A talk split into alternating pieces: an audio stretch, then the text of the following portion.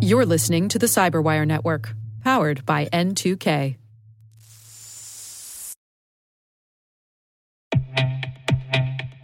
With over 8,000 threat hunters analyzing over 65 trillion signals daily, Microsoft works tirelessly with the federal government to keep our nation's data secure. This 30 year plus partnership is driving mission innovation that is secure by design. Whether optimizing your existing defenses or tackling advanced threats with AI, Microsoft gives you the intelligence and the automation you need to defend at mission scale. Let's work together to stay ahead of emerging threats and secure your mission anywhere. Learn more at aka.ms slash fedcyber. That's aka.ms slash fedcyber.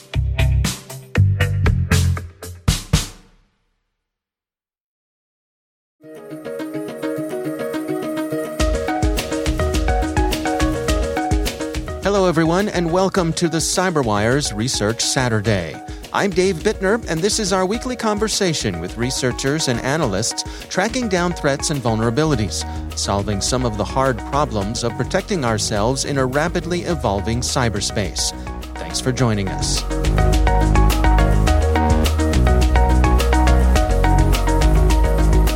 They were deploying pretty advanced APT like behavior to perform lateral movements, to extract uh, credentials, to move laterally across the endpoints, and really behave as though they were, you know, know-how of the way advanced APT groups work. That's Yonatan Striem-Amit. He's Chief Technology Officer and co-founder at Cybereason. The research we're discussing today is titled Prometei Botnet Exploiting Microsoft Exchange Vulnerabilities.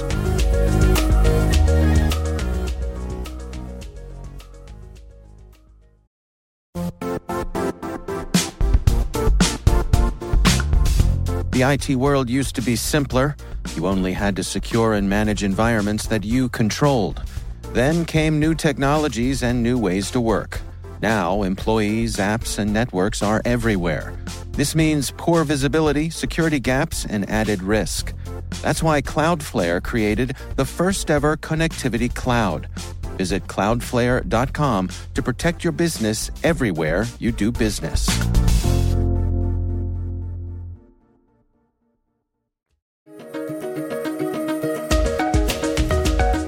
It's Prometei. It's kind of the, the, the Russian word for Prometheus.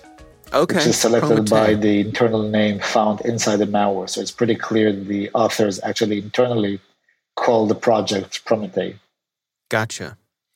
All right. Well, let's start off with some high level stuff here. Um, I mean, what originally drew this to your attention? How did you get started down this path? So naturally, when Hafnium uh, broke out, you were constantly tracking what is going on, who's exploiting this across the world. Across the world, we've encountered that post the initial exploitation by the Hafnium group, which is considered to be a Chinese a Chinese group, we've seen secondary attackers adopting very very quickly and using either the same vulnerability and re-exploiting that, or just exploiting the actual backdoor deployed by the Hafnium group to deploy their solutions. As we're seeing this exploitation, naturally, uh, in our commitment to protect our customers, we at Cybereason are tracking constantly to understand what is happening. And this led us to discover the Prometei uh, malware being used on these machines. So, interestingly, while Prometei used uh, the Microsoft Exchange, so the group behind Prometei used the Microsoft Exchange server vulnerability to enter the company once they were inside, they were deploying pretty advanced APT like behavior to perform lateral movement, to extract credentials, to move laterally across the endpoints, and really behave as though they were, you know, the know-how of the way advanced APT groups work. Hmm. Well, describe to us what they're up to here. What is the ultimate goal? So the reason we think it's a financially motivated group is clearly we're seeing that their activity is about deploying solutions that uh, that steal money that are aimed to use the resources of the, of the victims to mine for bitcoin buy, mine for monero and use those stolen resources for financial gains unlike espionage groups are often about stealth and exfiltration of data the Prometei group was using the resources to mine for cryptocurrency, and that was their way of monetizing it. Now, I, I, find it very, very interesting the way they choose their victims. We at Cybereason have been tracking victim selection of that group, and we're seeing it's really about a very wide net. We're seeing victims across the US, across the UK, other European countries, even all the way through South America and East Asia, with an explicit uh, attempt to avoid the kind of Eastern Bloc and former Soviet and uh, Soviet company, sorry, countries, and definitely Russia. That's what mm. let us also think of that as the likely source of their operation. Mm-hmm. Uh, we're not mm-hmm. stating that they are, of course, Russian you know, nation sponsored, but we are saying they're likely active from that area. And in within those countries, they again go very widely. They go after finance, insurance, retail, manufacturing, utilities, travel, construction, really everything would be a victim for them. And I find it very curious in the context of the of the colonial pipeline attack how it really is a very wide net with potential to cause dramatic damages. And while Prometei's method of extracting financial gain is by mining cryptocurrency, it will may very easily be sold off to the secondary markets to other groups or the same group using that to deploy ransomware and hold the victims for ransom. Interesting. So, I mean, it, it, does it seem to you that as though it's more opportunistic than precisely targeted? I mean, you know, for cryptocurrency mining, uh, processing power is processing power.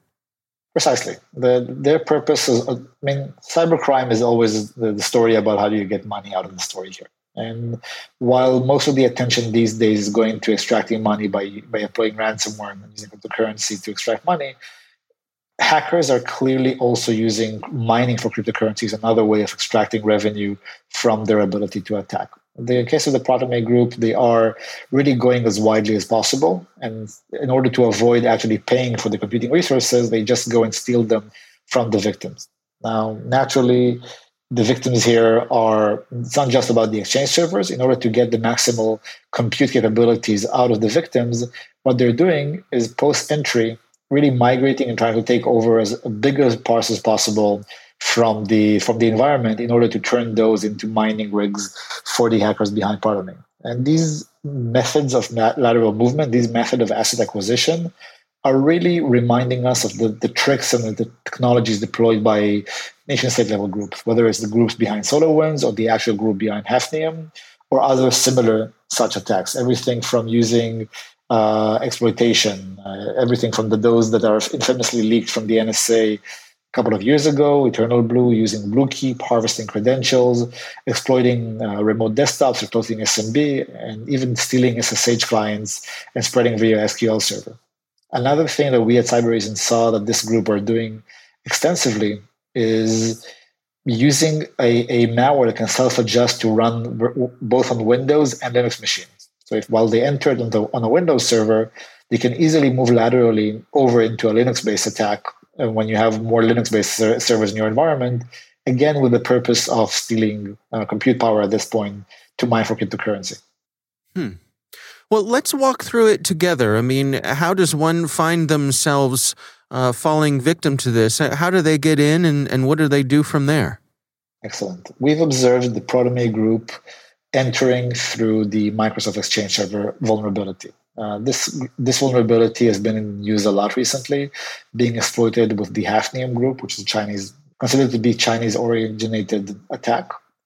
But in the wake of the Hafnium attack, many other cyber criminals went and adopted that same exploit, or actually even using the backdoors deployed by, by the Hafnium group and use that to enter the organization. Once they're inside and have that, that control over the exchange server, they perform tricks around lateral movement, basically having transitioning the, the access they have on one asset to complete control over multiple assets. This is done by a very large array of weaponry that they've brought together. It starts with exploitation. If you have unpatched systems, they have the Prometei group will use that to to move and take over those machines. So they were using everything from SMB based attacks, such as Eternal Blue, to Bluekeep, and other similar, similar ideas. The second trick they were using is about credential harvesting. If anybody have ever logged on into that exchange server, it will have left residue behind on credentials of the person that was used to log in there. For, the,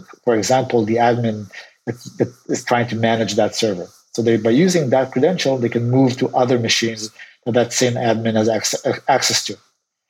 They further deploy, use things like remote desktop that we use for to manage servers and servers and machines, and use that as a communication channel, or or SMB, which is a very commonly deployed file sharing uh, protocol, was also used in the environment. And additionally, and this is pretty interesting, they also used uh, simply SSH. So if you have a, a server that you can manage with those credentials, they will actually SSH into that server to deploy their malware. So they're very hmm. active in trying to get as many of the compute resources of that the victim has and subvert them for their uh, crypto mining purposes.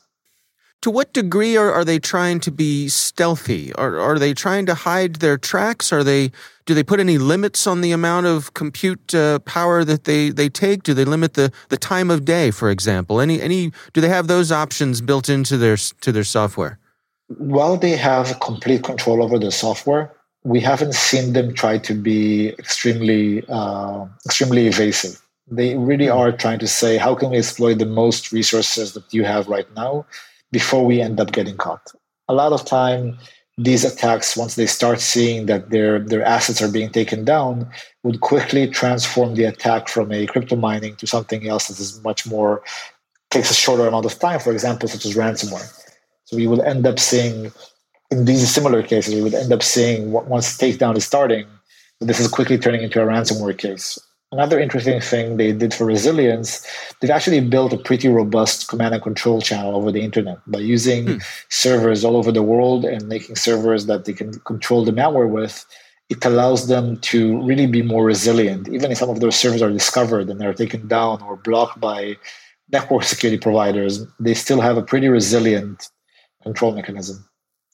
Now they go in and they look for other crypto miners and and uh, remove them.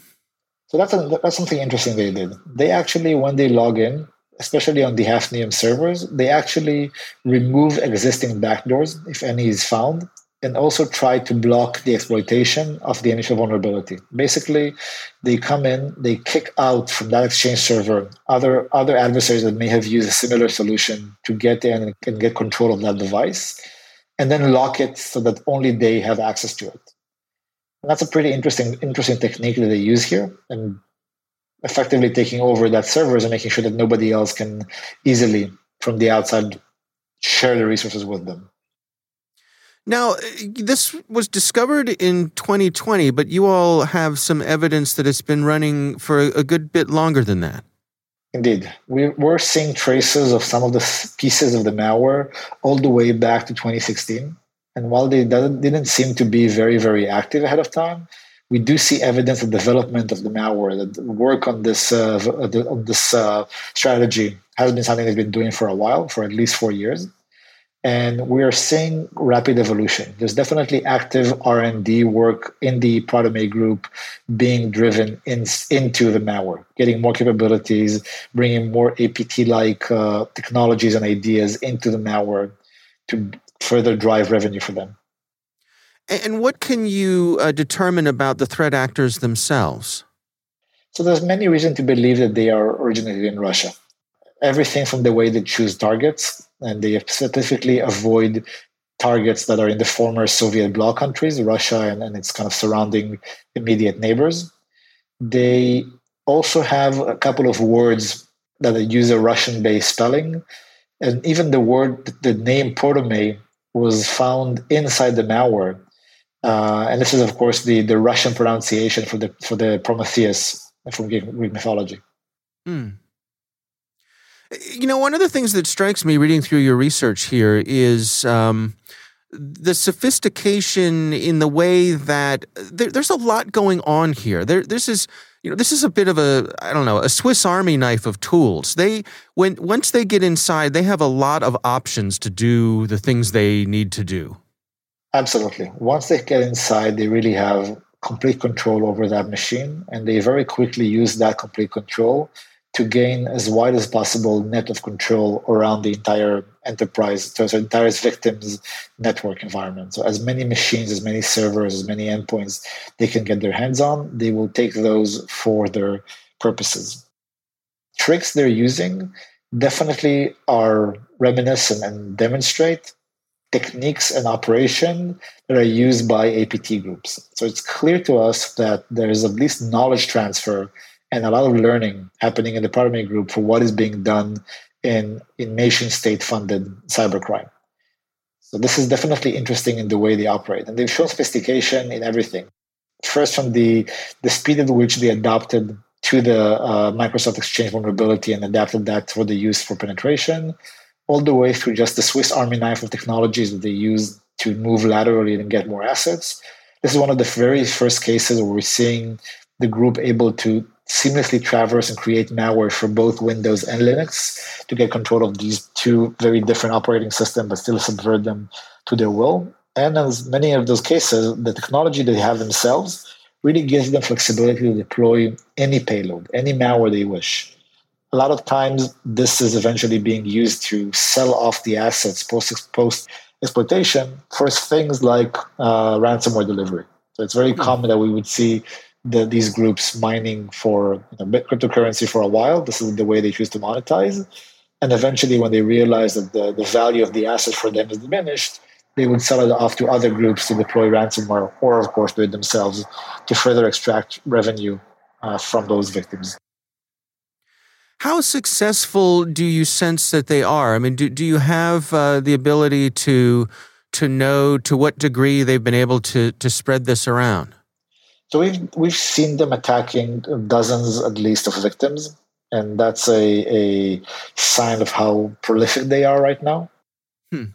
I would say they're definitely active, and I think the choice of of doing that for extracting revenue from cryptocurrency mining also shows off that the more active they are, it's very very clear how much more revenue they get. So they they have a clear incentive to go and be very active in order to extract more and more financial gain.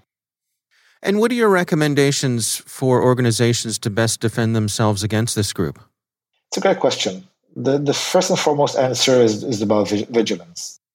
Continuous patching is, of course, always a good idea. And then really invest in a, in a good, robust threat hunting program. We at Cybereason, of course, do that for our customers and really find threats wherever they're happening. So the combination of cybersecurity hygiene and vigilance and an active threat hunting and response program are the keys to solving you know this threats as well as any other threats from nation states to the cyber criminals.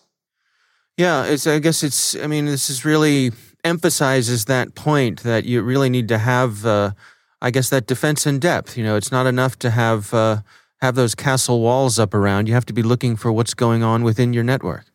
Absolutely. There's, there's a great observation here. The entry into the Microsoft Exchange server did use a vulnerability but a lot of what they did afterwards was just exploiting legitimate credentials left on those servers to move laterally across assets. So just an anti-exploit solution without a threat hunting threat hunting component is really limited here.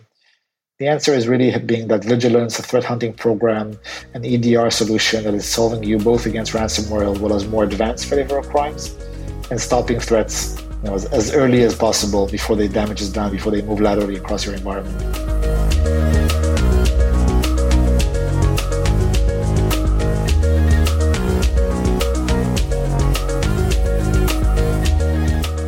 Our thanks to Yonatan Striem-Amit from Cybereason for joining us.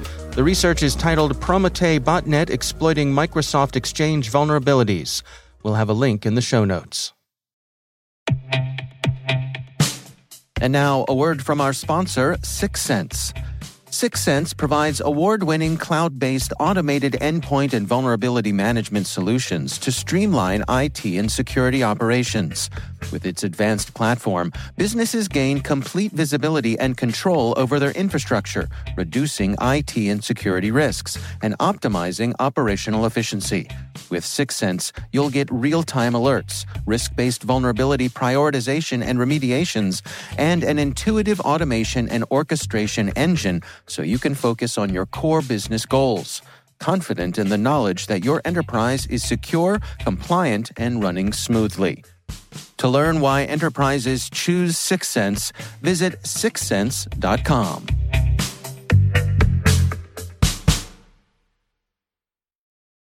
The Cyberwire Research Saturday is proudly produced in Maryland out of the startup studios of DataTribe, where they're co building the next generation of cybersecurity teams and technologies. Our amazing Cyberwire team is Elliot Peltzman, Puru Prakash, Kelsey Bond, Tim Nodar, Joe Kerrigan, Carole Theriault, Ben Yellen, Nick Veliky, Gina Johnson, Bennett Moe, Chris Russell, John Petrick, Jennifer Eiben, Rick Howard, Peter Kilpe, and I'm Dave Bittner. Thanks for listening.